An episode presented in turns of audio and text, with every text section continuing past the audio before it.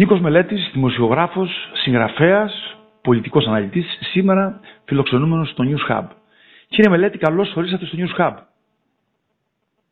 Καλημέρα, καλημέρα για μένα. Ε, με το τελευταίο σας άρθρο που έχει τον τίτλο «Η παράνοια του ηγεμόνος» ε, που δημοσιεύτηκε χθες στο Liberal σκεγγραφείτε τον Βλαντιμίρ Πούτιν που μετά από 24 χρόνια στην εξουσία περνά ίσως την τελευταία φάση ενός αυταρχικού ηγέτη και εξηγείται στη συνέχεια πως η πραγματική στόχευση της εισβολής δεν ήταν η ουδετεροποίηση ούτε η προστασία των αυτόνομων περιοχών. Ε, θέλετε να μας το σχολιάσετε; Βλέποντας το τώρα από το βάθος των 35-36 μερών που διαρκεί αυτή η ρωσική εισβολή στην Ουκρανία, πραγματικά βάζοντας κοινή λογική και βλέποντας ποια ήταν και οι προποθέσει με τι οποίε ξεκινούσε αυτή την επιχείρηση ο Ρώσος ηγέτης, και βλέποντα που έχουμε καταλήξει σήμερα, κατέληξε σε αυτό ακριβώς το συμπέρασμα. Ότι πραγματικά όταν είχε συγκεντρώσει 150.000 στρατό με μια τεράστια στρατιωτική μηχανή, με εξελιγμένα όπλα, απέναντι στην Ουκρανία, η οποία οι δυνάμεις ήταν βεβαίως, ε, όλοι ξέρουν, υποδέστερε κατά πολύ από τις ρωσικές. Ε, όλοι φανταζόμασταν ότι η λογική που θα είχε ένα τέτοιο εγχείρημα ήταν να μπορέσει με μοχλό τις δύο περιοχές των ε, αυτονομιστών του Ντομπά ε, ε, εκεί να, ίσως και να πέναγε μέσα με τις δυνάμεις του κ. Πούτιν προκειμένου να πιέσει ε, την ε, συγκατέτηση ουδετεροποίησης της ε, Ουκρανίας. Κάτι που δεν θα ήταν και δύσκολο να το πετύχει παρά τα όσα λέγονται και όσα γράφονται για τη δυνατότητα ένταξης της χώρας στο ΝΑΤΟ. Όλοι γνωρίζουν ότι κανένας δεν τη θέλει στο ΝΑΤΟ και ακόμα με λιγότερο δεν θέλει κανείς στην Ευρωπαϊκή Ένωση. Επομένως, όλοι πιστεύουν ότι θα ήταν μια μικρή επιχείρηση να τη χρησιμοποιήσει σαν διπλωματικό εργαλείο για να πετύχει το στόχο αυτό. Όμως βλέπαμε και βλέπαμε να εξελίσσεται όλο αυτό το διάστημα ένας πόλεμος ο οποίος δεν έχει λογική, δεν έχει λογική ούτε την κατάληψη της μισή Ουκρανίας όπως πίστευαν κάποιοι στην αρχή, ούτε την, ε, την ε, ανατροπή του καθεστώτος ε, Ζελένσκι, όπως ήταν και αυτός ήταν στόχος από την αρχή. Επομένως, αυτό που πρέπει να σκεφτώ, που με έκανε να σκεφτώ το βαθύτερο αίτια μιας τέτοια κίνηση του Βλαντιμίρ Πούτιν, ήταν ποια είναι η θέση της Ρωσίας σήμερα σε ένα παγκοσμιοποιημένο σύστημα. Και βλέπουμε ότι η Ρωσία έχει μείνει πίσω, έχει μείνει πολύ πίσω τεχνολογικά, οικονομικά, κοινωνικά ακόμα αν το θέλουμε και πολιτισμικά. Ε, και ε, αυτό πράγμα, η, μια μεγάλη χώρα όπως η Ρωσία και ένας ηγέτης όπως ο Βλαντιμίρ Πούτιν, ο οποίος μετά από τα 24-25 χρόνια στην εξουσία δεν βλέπει καθαρά. Η εξουσία φύρει, μην το ξεχνάμε αυτό. Δεν μπορεί να δεις καθαρά τα πράγματα και το πώς είναι η χώρα σου, το πώς, τι μπορεί να πετύχεις για τη χώρα σου. Και έτσι νομίζω ότι προχώρησε σε μια κίνηση η οποία ε, συνειδητά ανατρέπει το παγκόσμιο διεθνές σύστημα, ανατρέπει ισορροπίες δημιουργεί μια αναμπούλα και στην αναμπούλα ο λύκος χαίρεται με μια λογική. Και να θυμίσω και κάτι άλλο, το έλεγα και στο άρθρο μου αυτό. Όταν το 1989 έπεσε το πρώτο κομμάτι του τείχους, δεν ήταν η στρατιωτική μηχανή των Αμερικανών της Ευρώπης η οποία ανέπτυξε το Σοβιετικό στρατόπεδο. Ήταν η δύναμη των ιδεών, ήταν η πολιτισμική διαφορά που υπήρχε μεταξύ της ελεύθερης και την ελεύθερης Δύσης και ενός αυταρχικού καθεστώτος στην Σοβιετική Ένωση τότε. Ε, αυτό το πράγμα η Ρωσία ακόμα και σήμερα με το καθεστώς το οποίο έχει δομήσει εκεί ο Βλαντιμίρ Πούτιν δεν μπορεί να αντέξει την αντιπαράθεση με, την, ε, με τις ιδέες, με, με ένα φιλελεύθερο κόσμο. Και αυτό βεβαίως έχει πρώτο κόστος, πρώτο κόστος θα πληρώσουν οι ίδιοι πολίτες της Ρωσίας, οι οποίοι αγωνίστηκαν με πολλές δυσκολίες τα τελευταία 30 χρόνια να ενσωματωθούν σε ένα ε, διαφορετικό τρόπο ζωής από αυτό που είχαν συνηθίσει τα προηγούμενα 80 χρόνια. Και αυτό είναι κάτι που θα το βρει μπροστά τους στο, στο βάθος, νομίζω, ο Βλαντιμίρ Πούτιν.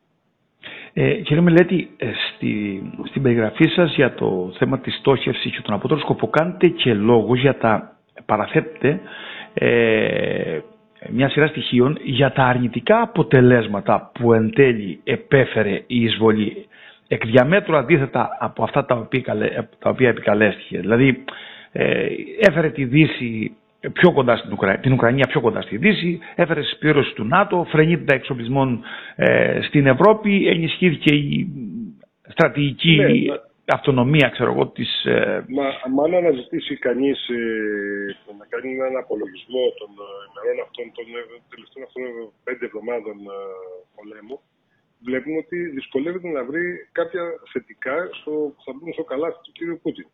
Για παράδειγμα, ε, είναι γνωστό, ε, κατάφερε να ζωντανέψει πάλι το ΝΑΤΟ. Ξανάφερε την Ευρώπη πάλι στην αγκαλιά των ε, Αμερικανών. Ε, εγώ να σου κάτι άλλο. Ακόμα και τη Μαριούπολη θα την καταλάβει και θα θέλει να την κρατήσει για να ενοποιήσει την ε, Κρυμαία με την ε, Ρωσία. Ε, σε ποιο χώρο, σε ποιο κόσμο θα απευθυνθεί; Σε αυτούς τους ανθρώπους οι οποίοι είναι χωρίς σπίτι αυτή τη στιγμή, είναι κατασταμένα τα σπίτια τους, οι υποδομές των πόλεων τους, οι πλατείες των πόλεων τους, τα σχολεία τους είναι κατασταμένα. Ε, εντοπίζετε ότι και τους φιλόρωσου πλέον έχει απέναντι γιατί έχουν υποστεί τεράστιες ζημιές.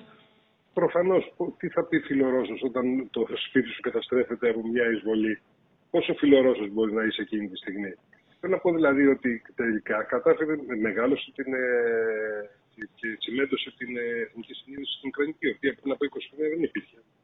Ε, Επίσης, κάτι ακόμη που είναι σημαντικό. Η Ρωσία έχει μια επιρροή σε χώρες κυρίως της Αφρικής και της Ασίας, όχι για λόγους άλλους, ούτε για λόγους οικονομικούς, ούτε για λόγους τεχνολογικούς, ούτε για λόγους ιδεολογικούς. Είναι με τη, μέσω της στρατιωτικής ισχύως. Προσφέρει στρατιωτική βοήθεια, προσφέρει στρατιωτικούς συμβούλους. Αυτή τη στιγμή ένας πανίσιος στρατός που προβαλόταν το προηγούμενο διάστημα, βλέπουμε ότι έχει βαλτώσει στη λάσπη των ε, χωραφιών της ε, Ουκρανίας. Βλέπουμε τις απώλειες, τεράστιες απώλειες που είχε μια μηχανή, η οποία πριν από λίγο καιρό θεωρείται ανίκητη και μοναδική στον κόσμο. Αυτό λύτηκε το κύριο της ίδιας της Ρωσίας στο διεθνή περιγυρό της. Δείχνει ότι είναι ακόμα πιο αδύναμη από αυτό που πιθανόν φαντάζονταν κάποιοι άλλοι. Και μπορεί ε, τώρα ο κύριος Πούτιν με τον κύριο Λαυρό να τρέχουν στην Κίνα ή στην Ινδία και θεωρώντας ότι εκεί μπορούν να εξασφαλίσουν συμμαχίες για να σπάσουν το μέτωπο της Δύσης. Όμως δεν αντιλαμβάνονται ότι η Κίνα και η Ινδία είναι άλλη τάξη μεγέθη. Μπορεί να μην είναι τόσο ισχυρές, όχι η Κίνα, η Ινδία στρατιωτικά όσο είναι η Ρωσία, αλλά είναι πολύ μπροστά από τη Ρωσία στο κεφάλαιο της παγκοσμιοποίησης. Και η Κίνα και η Ινδία δεν βλέπουν την Ρωσία ως σύμμαχο εναντίον της Δύσης. Απλώς περιμένουν να κυριαρχήσουν και να την κρατήσουν αυτές στο χώρο επιρροής που μέχρι τώρα έχει η Ρωσία. Στο κουφάρι της Ρωσίας επενδύουν αυτές τις δύο χώρες. Μάλιστα, ε, ε, υπάρχει μια τάση αναλυτών που κάνοντας μια πρόσχηρη αποτίμηση ε, λέει ας πούμε ότι δεν υπήρχε, οι, οι, οι Ηνωμένες Πολιτείες ας πούμε είχαν ε, με μια αρχιτεκτονική φτιάξει όλο αυτό το πρόγραμμα για να εξωθήσουν τον Βλαντιμίρ Πούτιν στην εισβολή και λένε ότι δεν είχε άλλη επιλογή. Ισχύει αυτό, δεν είχε άλλα εργαλεία στα χέρια του; Ε, αν ε, φτάσουμε στο σημείο να πιστεύουμε και να χαιρετίζουμε το γεγονός ότι κάποιος ηγέτης μιας μεγάλης χώρας θέλει να πετύχει πολιτικά στόχους και για να πετύχει τους πολιτικούς στόχους δεν διστάζει να παραβιάσει τα διεθνώς αγνωρισμένα σύνορα, κάτι που προβλέπει η τελική πράξη του Ελσίνκη του 1975. Έτσι, είναι που το έχει υπογράψει τότε και η Σοβιετική Ένωση και όλοι. Και μετά επιβεβαιώθηκε μετά. Λοιπόν, αν κάποιος πιστεύει κάτι τέτοιο, πραγματικά τότε είναι θέμα συζήτησης. Γιατί θα είναι δύσκολο να το πει όμως κάποιος που είναι Έλληνας και πιστεύει πράγματι και στα συμφέροντα της πατρίδας μας.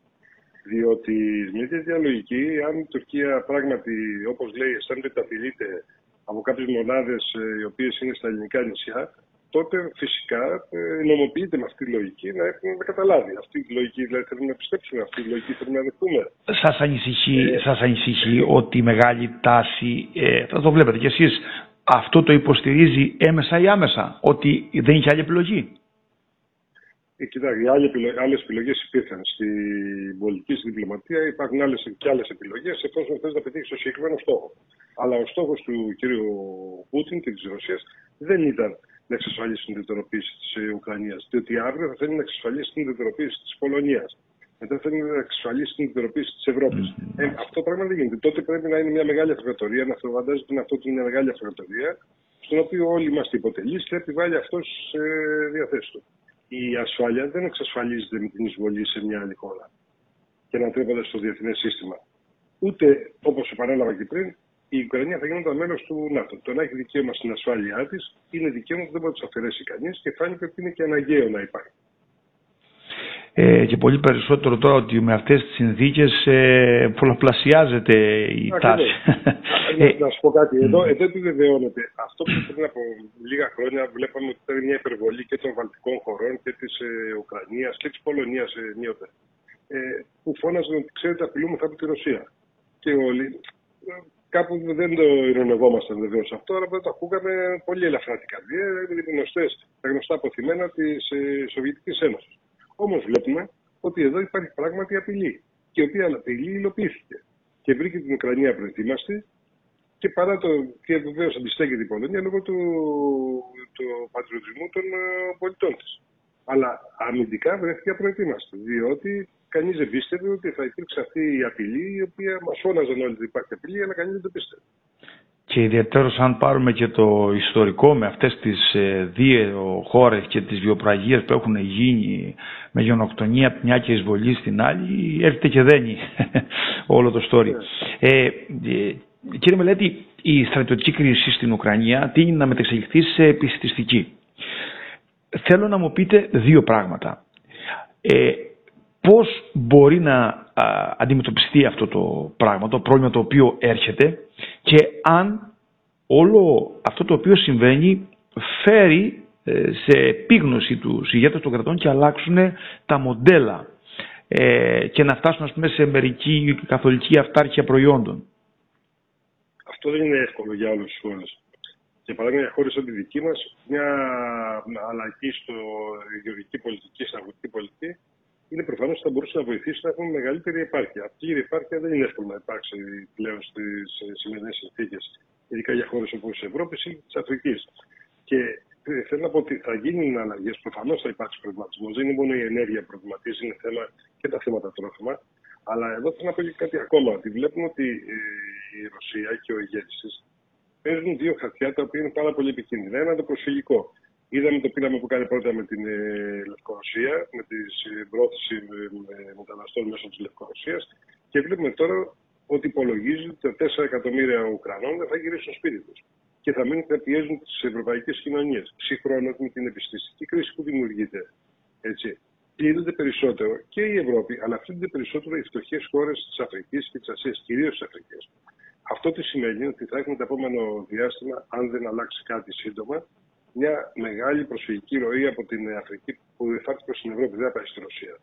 Και χρησιμοποιεί ως όπλο τα τρόφιμα και την ενέργεια ο Βλαντιμίρ για να πιέσει αυτό που θεωρεί Δύση. Αλλά πιέζει τελικά περισσότερο τους ανθρώπους οι οποίοι έχουν μεγαλύτερη ανάγκη σήμερα.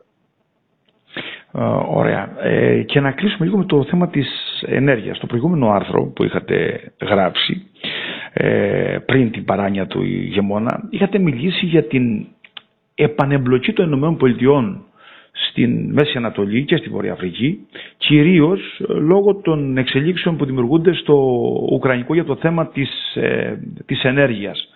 Έγινε λοιπόν μια σύνοδο εκεί, μια πενταμερής, που βγήκαν κάποια αποτελέσματα. Δώστε μας το περίγραμμα. Οι Αμερικανοί καταρχήν τρόμαξαν, διότι όταν ε, ξέσπασε η κρίση στην Ουκρανία, ήλπιζαν ότι οι χώρες του κόλπου, και βασικά η Σαουδική Αραβία και τα Εμμυράτα, θα έσπευαν να συμβάλλουν και να ανταποκριθούν στην έκκληση του πρόεδρου Biden να αυξήσουν την παραγωγή ώστε να περιοριστεί, να υπάρξει έλεγχος των τιμών ε, του φυσικού αερίου και του πετρελαίου. Οι δύο χώρες αυτές δεν το έκαναν. Διότι τα τελευταία χρόνια οι Αμερικανοί και κυρίως επί Biden ε, έδειξαν ότι είναι προσανατολισμένοι στην ε, Ασία απέναντι στην Κίνα. Ότι οι εγγύσει ασφαλείας τις οποίες προσέφεραν όλα τα προηγούμενα χρόνια στις χώρες του κόλπου, στις υπογραφίε του κόλπου, δεν υπάρχουν πια. Λοιπόν, ήθελαν τον τρόπο τους να πιέσουν. Με η, η, η απομάκρυνση των Αμερικανών για τα τελευταία, τα τελευταία τρία χρόνια από την ε, Μέση Ανατολή δημιούργησε την ανάγκη για νέες συμμαχίες και νέες ισορροπίες. Και βλέπουμε ξαφνικά τις μεγάλες αλλαγές που έχουν γίνει. Το πώς τα Εμμυράτα τα βρίσκουν με την Τουρκία, το πώς το Κατάρ τα βρίσκει με την Αίγυπτο, το Ισραήλ τα βρίσκει με τις ε, αραβικές χώρες που κοινή συνισταμένη μπορεί να είναι το, η απειλή από το Ιράν, όμως είναι και η δημιουργία ενός πλέγματος ασφαλείας που διασφαλίζει και τα μοναχικά καθεστώτα στις δύο αυτές μεγάλες αραβικές χώρες, αλλά και το Ισραήλ πάλι απέναντι στην απειλή του Ιράν. Έχουν δηλαδή μεγάλες αλλαγές. Ε, εδώ θα πρέπει να δούμε το πώς επηρεάζουν αυτές οι αλλαγές στην Ελλάδα, που πράγματι την επηρεάζουν, διότι τα Εμμυράτα μέχρι πριν από λίγο καιρό είχαν εκδοτικέ σχέσεις με την Τουρκία. Σε αυτό είχαμε επενδύσει, γι' αυτό είχαμε κάνει μια, έχουμε χτίσει μια πολύ καλή σχέση με τα Εμμυράτα. Αυτή δεν θα ανατραπεί, αλλά δεν θα είναι το ίδιο όπως ήταν πριν από έξι μήνες από ένα χρόνο.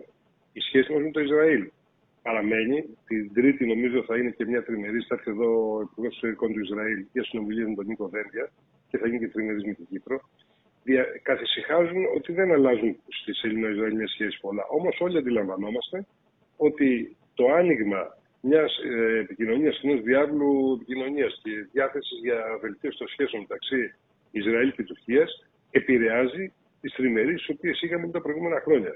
Ε, σε αυτό το περιβάλλον πρέπει να είμαστε ενεργοί ως Ελλάδα. Διότι και ενεργειακά είδαμε πριν από δύο μήνες πώς οι Αμερικανοί άδειασαν τον αγωγό ΕΣΤΕΡ. Ο αγωγός ΕΣΤΕΡ αδειάστηκε του Αμερικανούς, όχι για περιβαλλοντικούς και οικονομικούς λόγους όπως ανέφερα. Ε, ε, το άδειασαν για λόγους πολιτικούς. Διότι δεν ήθελε να μείνει απ' έξω η Τουρκία από αυτό το, αυτό το γεγονός, αυτό το σχέδιο. Αν σήμερα η Τουρκία επαναβαθμίζεται και κάποιοι που επανέρχονται στι παλιές λογικές τους State Department, ότι πρέπει να δίνουμε και να δίνουμε στην Τουρκία για να μένει κοντά στην Δύση, τότε αυτό θα είναι ένα πολύ ανησυχητικό φαινόμενο και θα πρέπει η ελληνική κυβέρνηση τουλάχιστον να είναι σε συναγερμό.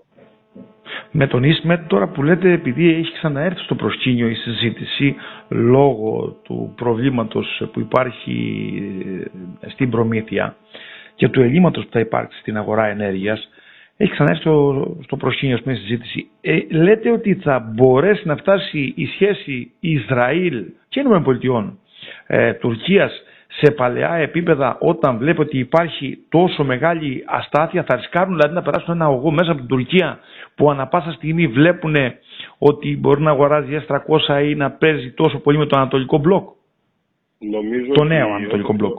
Νομίζω ότι όπως και ο EastMed ήταν ένα καταρχήν πολιτικό σχέδιο έτσι και η συζήτηση για το σχέδιο του αγωγού από Ισραήλ με Τουρκία είναι περισσότερο πολιτικό σχέδιο το οποίο όμως θα δώσει την ευκαιρία στις δύο χώρες να έρθουν πιο κοντά. Το λέω αυτό διότι η προτίμηση και η τάση που υπάρχει τα τελευταία χρόνια σε ό,τι αφορά τις εξαγωγές του φυσικού αερίου δεν είναι η σταθερή αγωγή και ειδικά αγωγή που είναι μέσα από μεγάλα βάθη είναι και πολύ έξοδη. Η τάση που υπάρχει είναι ε, η υγροποίηση και εξαγωγή είναι μορφή LNG που είναι πολύ πιο ευέλικτες μορφές. Δηλαδή το είδαμε τώρα όταν ξέσπασε η κρίση ότι ξαφνικά μεγάλα πλοία μεταφοράς LNG τα οποία βρίσκονταν ε, καθοδόν προς την Κίνα άλλαξαν ε, πολύ και ήρθαν στην Ευρώπη. Αυτή η ευελιξία που προσφέρει το LNG νομίζω είναι στοιχείο που μετράει και για το Ισραήλ και για την. Μπορεί να καλύψει όμως και τα μεγέθη, γιατί το, το LNG είναι επιδρασμένο μέγεθος.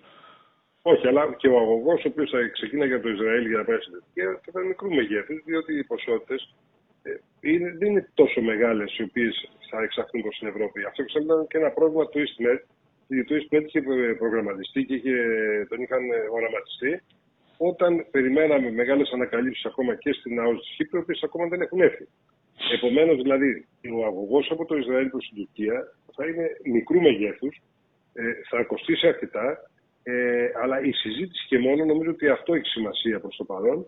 Ε, δίνει ένα, ένα ένασμα για να έρθει η Τουρκία στις ενεργειακές διαδικασίες ε, που υπάρχουν σε εξέλιξη στην Ανατολική Μεσόγειο, κάτι που θέλουν διακαρούν οι Αμερικανοί και δεν το κρύβουν αυτό και νομίζω και η πίεση που θα υπάρξει το επόμενο διάστημα θα είναι να γίνει μέλος η Τουρκία στο East Med Gas Forum, το οποίο εντρέπει στο Κάιρο, αλλά εκεί πέρα υπάρχει ένα πρόβλημα.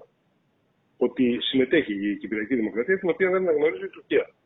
Ε, εν πάση περιπτώσει, οι ενεργειακές εξελίξεις πάντως στην περιοχή είναι πολύ ενδιαφέρουσες. Νομίζω ότι αυτό πρέπει να στραφεί και να δώσει βάρος η ελληνική κυβέρνηση είναι κυρίως στην ηλεκτρική διασύνδεση με την Αίγυπτο, που είναι μια ε, επένδυση σε καθαρή ε, ενέργεια, στην οποία και οι Αμερικανοί το υποστηρίζουν και οι Ευρωπαίοι θα το υποστηρίξουν.